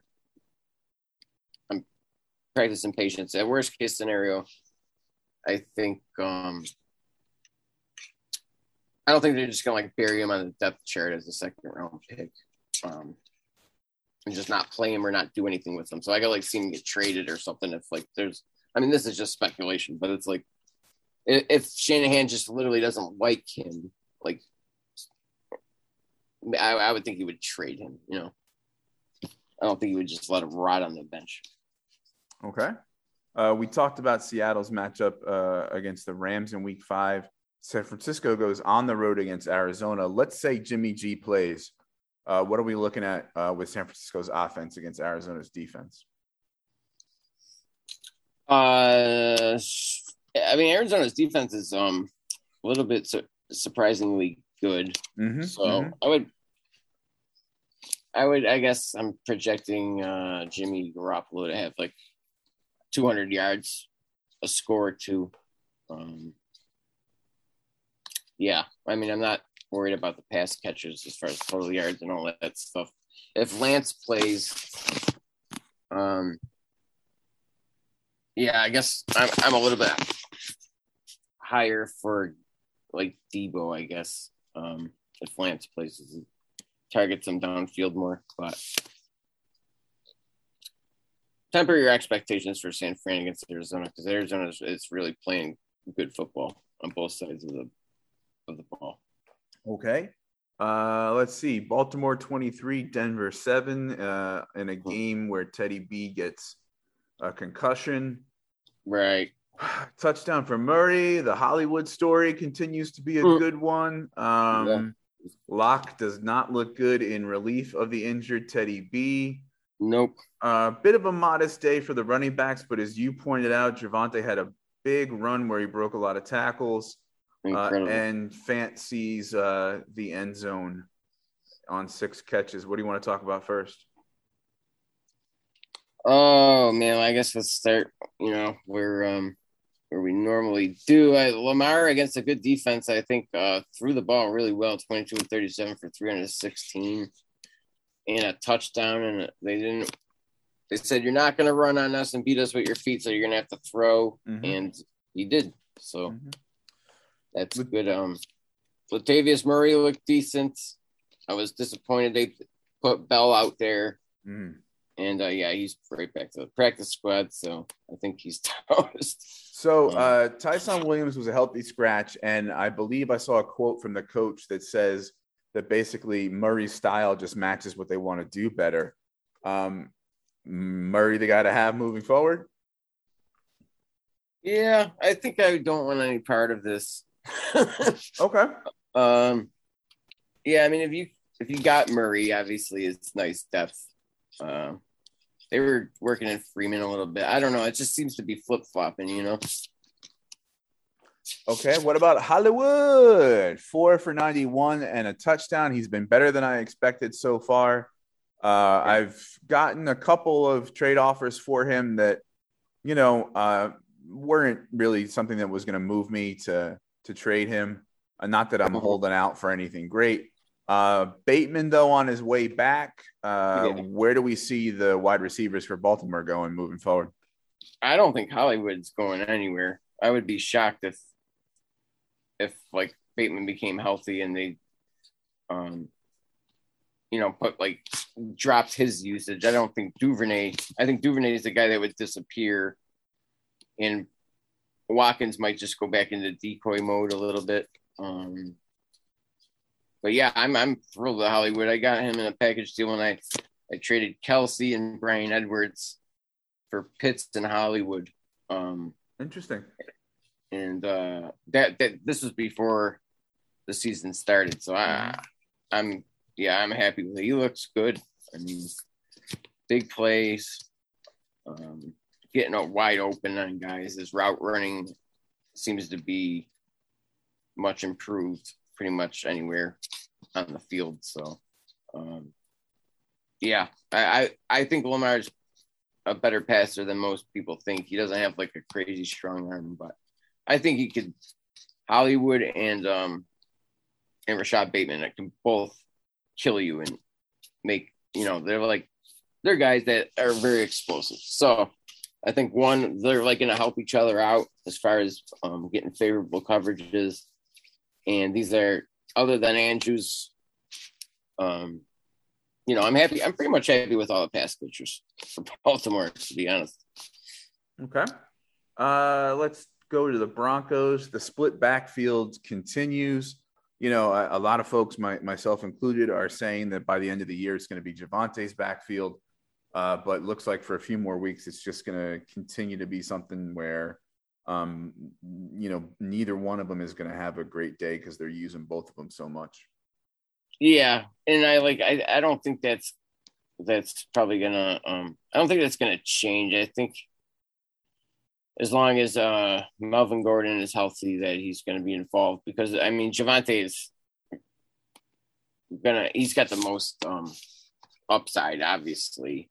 And he's like that run was just incredible. Like what a wild run. So, but he makes rookie mistakes too, you know, puts the ball on the ground. You know, rookies in pass protection sometimes takes a lot of time, although he's been pretty good, but I understand why they're using Melvin Gordon as well. I don't think they want to put it all on his shoulders year one. Yeah. And it makes sense. Okay. Week 5, Baltimore home against Indianapolis. What do we expect from Baltimore's offense against Indianapolis's defense? Yeah, so Indianapolis defense isn't quite as scary as I thought it was going to be at the start of the year. So I'm not really concerned. And I think this could be a really good game with, you know, a decent point total. Okay. And on the flip side, Denver goes at Pittsburgh for what you said earlier might be a defensive matchup. Let's say Drew Lock starts. You can't feel good about Sutton and Fant. Yeah, I would want, like, no part of this game. Unfortunately, in most of the leagues I have Fant, I pretty much almost have to play him. But I do think, I guess, if you had to pick, like, you got to start Sutton or you got to start Fant. I think I'd go Fant because he's closer to the line of scrimmage. Yeah. And Pittsburgh's probably going to they're going to be giving Lock fits. Okay. The Sunday night game, pretty boy Tom Brady returns to Foxborough and beats the New England Patriots 19-7. Yes. There was a lot of rain, as you were saying before. I had no idea either. And I did some daily fantasy for that game, not knowing that it was a monsoon. That was taught me a lesson. But a big day for Fournette. Still, despite a bit of a down day for Brady, a few pass catchers do pretty well. The team total for the New England Patriots rushing game was -1 yards. Right. And, you know, guys like Kendrick Bourne and Brandon Bolden are registering points for your fantasy teams if you had them. Where do you want to start? Yeah, Brady, I want to – it's like that's a game I wish we had just neutral weather for. But, yeah, I mean, I guess I was hoping he was going to light him up, to be honest, because I wanted, you know, New England to lose in the division. Yeah, but I guess if anybody knows how to really get under his skin in a game, it's obviously going to be Bill Belichick. So, I mean, this shouldn't have really been too surprising. Not taking much out of this. I mean, it was a monsoon. So... Oh, okay. I like Fournette's usage, though. I traded. Yeah. I already said it about the Patterson trade, but yeah, that's. I think he's taken over this backfield for sure. Okay. Let's see. Let's talk about the passing game for the Patriots. Jacoby Myers 8 for 70. Kendrick Bourne 5 for 58. Aguilar adds 55 yards. I really thought the passing was going to mostly go through the two high-priced tight ends, Henry and Jonnu, who both saw the end zone in this game. But still, it looks like it's the wide receivers who are getting all the balls, or at least, you know, a good deal of them, more than I thought. What do we make of New England wide receivers? Yeah, I mean, it's I'm not – honestly, I like Myers in PPR. And I think he's like the one there. But other than like Bourne, I don't know. He looks okay, you know. I think that they're taking away the tight end, so he's throwing, you know, to the outside. I also think like you know, Tampa Bay, you don't want to run because they have a really good defensive line. And I don't necessarily know that you want to, like, throw it over the middle of the tight ends either because they also have two very good linebackers. So, you know, the weakness of Tampa Bay is definitely their back-end defense. So I think Bourne is, like, decent depth. You know what I mean? And if you have Myers, it might be a guy you want to make a move for in case Myers gets injured, because Myers is a decent flex, you know, for PPR. So let's talk about Brandon Bolden. James White out for the season. You know, some people were saying, oh, you know, Bolden might get some of his work. Yeah. And he is getting the work, at least in this game he was. You know, he was a waiver wire ad last week. It's probably too late to get him. What do you make of Brandon Bolden? Yeah, he was probably a solid scoop for PPR, and you know, it's hard to come across useful running backs in fantasy off the waiver wire. So okay, say you were a team that's not doing well, and you put in the best bid for Brandon Bolden to try to say outmaneuver some teams who are doing better. What do you want for him if you're going to deal him to a contender? You're not getting a second. No doubt. So could you get a third? Yeah. I think I would. If I really was hurting at running back and I was a contender, I would give up a late third. I don't really value. To be honest, I don't know. This might be a mistake on my end, but I don't really care about third round picks. I usually use them to sweeten a deal. Yeah. So I don't know, like, because they still got JJ Taylor, they got Stevenson as well.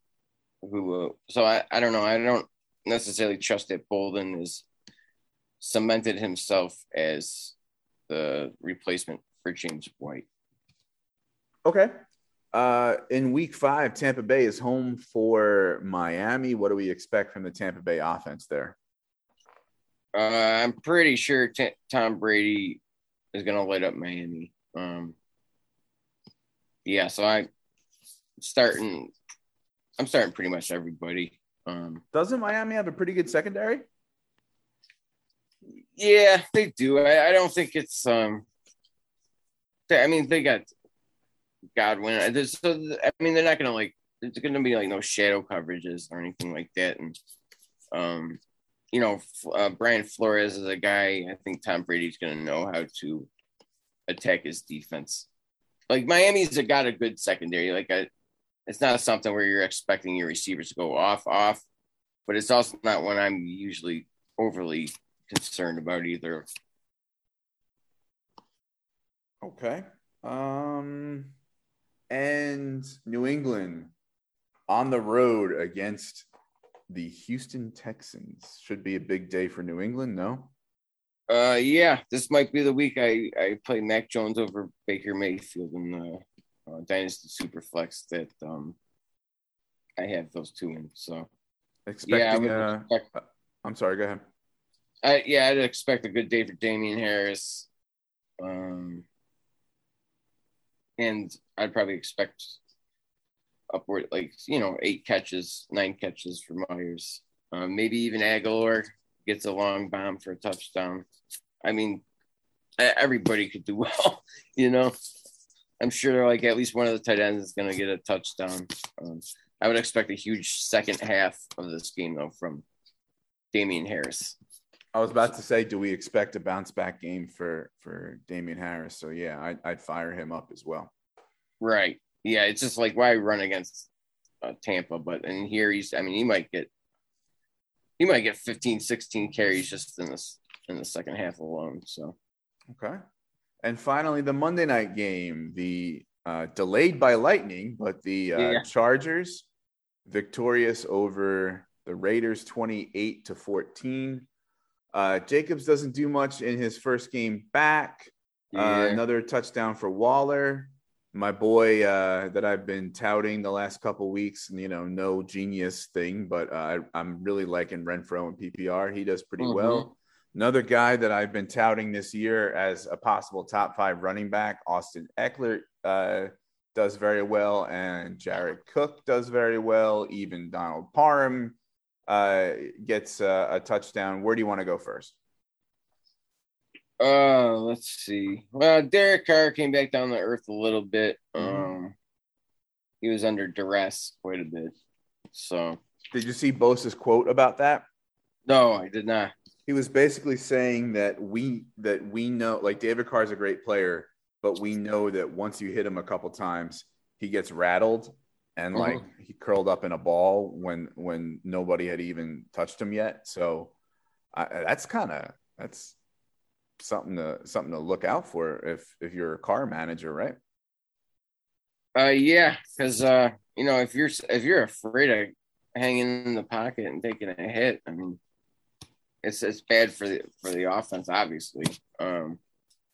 You know, you're going to miss a lot of balls if you're bracing for a hit or anticipating a hit and you're like scared to take it, you know? So, yeah, I mean, that offense seemed to be off almost from the get-go. Okay. Let's talk about Hunter Renfrow. I have him on a couple teams, even started him in a flex in one of them. He's a guy that I want, especially in PPR. Say you were a contender, what would you give up for Renfrow in a trade?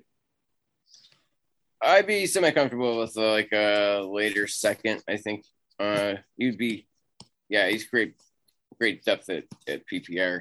He also returns punts and stuff, so there's always an opportunity that maybe possibly he scores on one of those to give you even more points. PPR, I love him as a depth piece. Okay. Only 222 yards for Herbert, but 3 touchdowns. Continues to play well. Obviously, you're going to fire him up. And if you're a contender or rebuild, you're holding him. Let's talk about my boy, Austin Eckler. You did go to the blue medical tent, but returned. Yeah. A touchdown on the ground and in the air, over 100 yards on the ground on only 15 carries. I don't like to say this, but say you're definitely in a rebuild and you're a couple of years away from contending, and you're worried about running backs aging. You selling Eckler? I do have him in a rebuild, but I also have already got 5 first rounders in the next 2 years. Okay, so I'm gonna hold them, unless the deal is like really good, you know. So I actually got into a debate with a few people on Twitter about when CMC first got injured. I said I would probably take Eckler in a second if I was a CMC owner and couldn't wait for him to return. And a lot of people were like, that's ridiculous. But I don't really think it is. I don't think he's as talented as CMC. But, I mean, he's pretty close. Like, the difference in fantasy isn't a huge deal for me going forward.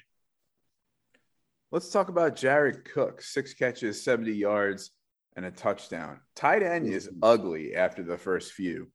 Yeah. Of all the non-elite tight ends, where does he rank? Who would you want him instead of? Is he just outside Andrews, Fant, and Kittle for you? Is he further down? Would you rather have Dalton Schultz? What are we making of Jared Cook? Yeah, no, he's getting up there in age, so I don't really want him. I had him in one dynasty. I sold him for Patterson straight up. Okay. I was happy for that. That was a league I had CMC in. I'd rather have Schultz. I'd rather have Knox. I'd rather have Conklin, Irv Smith, maybe, depending on how he looks and comes back. Say for this year, say you're a contender, you don't like what you're getting out of your tight end position. What are you willing to move for an older Jared Cook? If it's like tight end premium, you could really are desperate. Early third would be where I wanted. I guess if I had to, he was the only one like available that was putting up, you know, like the 6 for 70s, like the guys we were just talking about. I really wouldn't want to give up like a second at all. Okay. Parham, I think, is going to become a thing too. I don't necessarily know about this year, but I don't think it's out of the question. Okay. And you think he's a good stash? Parham, I like, yeah. Yeah, Cook, I'm trying to trade Cook in Dynasty. Yeah. Okay. Mike Williams, after, you know, being used heavily, only one catch for 11 yards. Mm-hmm. Do we see this as a 1 week thing? His value take a bit of a hit? What are we looking at with Mike Williams? Yeah, I'm a little bit concerned, but I had something going on with my mother during this football game, so I didn't realize I was seeing it on a replay that they were up like 21-0 by halftime. Yeah. Mm-hmm. And I watched the second half. I mean, they just won. Herbert really didn't have time to let routes develop downfield. And two, like, they wanted the clock moving. So they were throwing, you know, the quick passes to Allen, quick passes to Eckler, and running the ball. Obviously, they didn't want – he just didn't have time to stand, you know, take a 5-step drop and hang in there. Yeah. Okay. And in week 5, the Chargers are home against Cleveland, who, you know, held Minnesota to 7 points. Mm-hmm. Has a couple pretty good defensive linemen, has a pretty good secondary. What do we make of the Chargers against Cleveland? Yeah, I'd be mildly, because obviously you can't bench Herbert, but I'm trying to find another option for Mike Williams. Mm-hmm. And Mike Williams was a later pick, so I mean, at his price, I mean, there's a reason he wasn't like an early round pick. You know, he's got the talent, but he's inconsistent. So I'm trying to sit him down for somebody else this week, because if they didn't have time versus Las Vegas, I don't think they're going to have time with Clowney and company there. So okay. And Las Vegas is home against Chicago. What can we expect? A better day for Carr and Jacobs? Yeah, I'm glad that this is at home for Carr. Yeah, I'm still mildly concerned. Khalil Mack is still good at football. They got a good defensive line. Mm-hmm. You know, this might be more of a defensive battle too. I'm not trying to start a ton of people out of this. I want nothing to do with Jacobs even. Okay. Interesting. All right. And we are not done, folks. Before we get to Fever and Chills, let's talk about another head-to-head matchup this year between the two of us in our charity league. Both of us had some big days from some folks and some weird weeks from some folks. I wound up winning 157.52 to 120.52. Big days from Eckler, Najee, Gesicki, and Deontay Johnson. Right. Not two great days from Sutton, Waddle, and Garoppolo. I survived your Debo and your Noah Fant. Yes. I am now at 2-2 in 6th place. I still maybe could compete this year. We'll see. Yeah. But I'm relying on Zach Moss probably to do well. I have a couple wide receivers with backup quarterbacks and maybe even have to start Lawrence. So I don't know. I'm a little concerned. Yeah, you got my number for sure. I know 0-2 against you, but yeah, if you just like look at my team for a second, like I cannot believe this team is 1-3. You know, I'm not going to start selling people off or anything like that. Mm-hmm. Because I mean, there's no way it can't compete if they're all healthy and performing. Like even if they were just all performing just a little bit below ADP, I think they would be fine. But I just, you know, like injuries and I have. I'm just going to read it real fast. I got Tannehill, Dalvin Cook, Miles Sanders, Hopkins, Adams, Fant, AJ, Antonio Brown, Deebo Samuel, Galladay, So, and this is a 14-team league. So, and it's one in three. So it just hasn't gone my way. But I always practice don't panic, you know. So I'm not gonna freak out and say, well, might as well sell some assets here. I'm just gonna ride with it, and I think that they're gonna be able to turn this around. Okay, we'll be keeping you updated on our fantasy teams as we move forward. Let's talk about. I'm sorry. Go ahead. It's fun to talk about like our teams because it's like, you know, I don't. I'm basically like, this is just me documenting, you know, like what I'm doing in Dynasty myself, you know, and hopefully it helps. But it's fun, and I like to the head-to-heads and stuff. I like when the fantasy footballers were to break down their matchups against each other because for some reason it always interests me. But. So let's now talk about fever and chills. Let's start with fever. I got a couple for you. Nothing sneaky or under the radar here, but I love me some Austin Eckler. Yep. The price will be high to get him, but if I'm a contender, I might move what it takes. Mm-hmm. And my other fevers are two tight ends emerging as good options in a field of ugly tight ends. Yeah, and that's Dalton Schultz, and Dawson Knox. They may be touchdown dependent, but a lot of tight ends are, so maybe not such a big deal. Yeah, and I think like I was saying earlier, like Schultz is getting design looks and all that, so I'm not like I think he's less tight end or touchdown dependent than Knox is at this point. Okay, but I love those. Those picks for fever, I've been waiting on this Knox thing since he was a rookie. I was drafting him and stashing him. So, I'm excited. What about you for fever?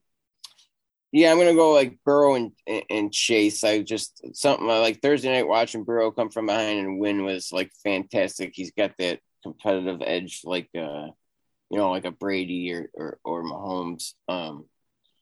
So yeah, my I'm all in on like the Chase and Burrow thing, and I'm starting to feel playoff Lenny, who we got early this year. I mean, he's getting a lot of touches.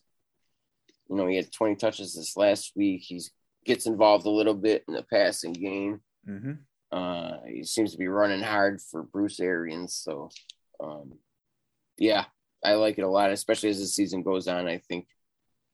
They'll lean more on the run.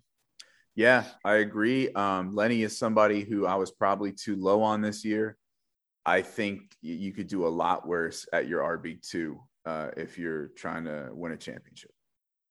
Yeah, absolutely. Okay, let's talk about chills, people we don't like. I'm going to go with a couple here. None of them are, you know, genius moves for me. They're all, I think, pretty obvious. But Adam Thielen, he's going to have better games than he had this week. I mean, that's for sure. I think he only went 3 for 46 in week 4. Right. But I think I'm trying to sell, especially if I'm not a contender. He's a distant second behind J. Jeff, and they still got to feed Cook every week. I might see what I can get for him. I'd take a second-round pick for him. I'm going to go with Miles Sanders. Definitely concerned here. 15 touches in the last 2 weeks. Yeah. Both were negative game script, but I think it's concerning because he is an outlet in the passing game for a young QB. And Gainwell is certainly seeing some touches. And then finally, as long as Teddy B is out, I want nothing to do with Broncos pass catchers. Yeah, I think with Thielen, I'd want a late first still. Okay. Just because, like, yeah, he's definitely second, and he's pretty much a tight end, in my opinion. Like, he's going to get down. He's going to get a decent amount of targets, but, like, if he doesn't score, he's probably not going to have a high yardage total. But, I mean, he's like a touchdown wizard. So, I think, like, if a contender was buying him off my rebuilding team or a team that I didn't think was going to contend, I'd want one of their late first, even if it was maybe even a 23 first instead. Okay. What about you for chills? I'm going to go with Gabe Davis for the rest of this year. Just like we already talked about it. He's just having trouble getting on the field. Gaskin is awful. Very concerned. I don't know. Like Malcolm Brown is still playing, even though he's like still Malcolm Brown. But yeah, at least as long as Brissett's playing quarterback, you can't start him right now. 27 rushes on the whole year. I mean, it's bad. You don't like to see that.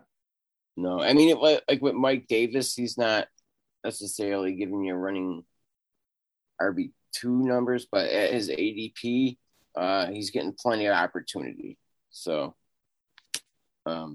he's not like necessarily like I was hoping maybe he would be like a high end two possibly there, and that's not happening. But he's also like not going to kill you as a flex play. Okay, yeah, I agree. Both of those would be chills for me too. All right, well, that wraps up a long, packed episode of Week 4, Week 5, buys, sells, head-to-head matchup, fever, and chills. And that's a wrap. Thanks for listening, folks. You can follow the show at Dynasty Fever Pod on Twitter. My Twitter is at FFJunkie_. Where can folks find you on Twitter, Scott? Yeah, so just go to at FF_fire911, and you will catch a lot of Bill's love too, just as a warning, and a little bit of music, but yeah, mostly football. Okay, then, thanks for listening, folks. Yes, thank you, everybody. Have a good night.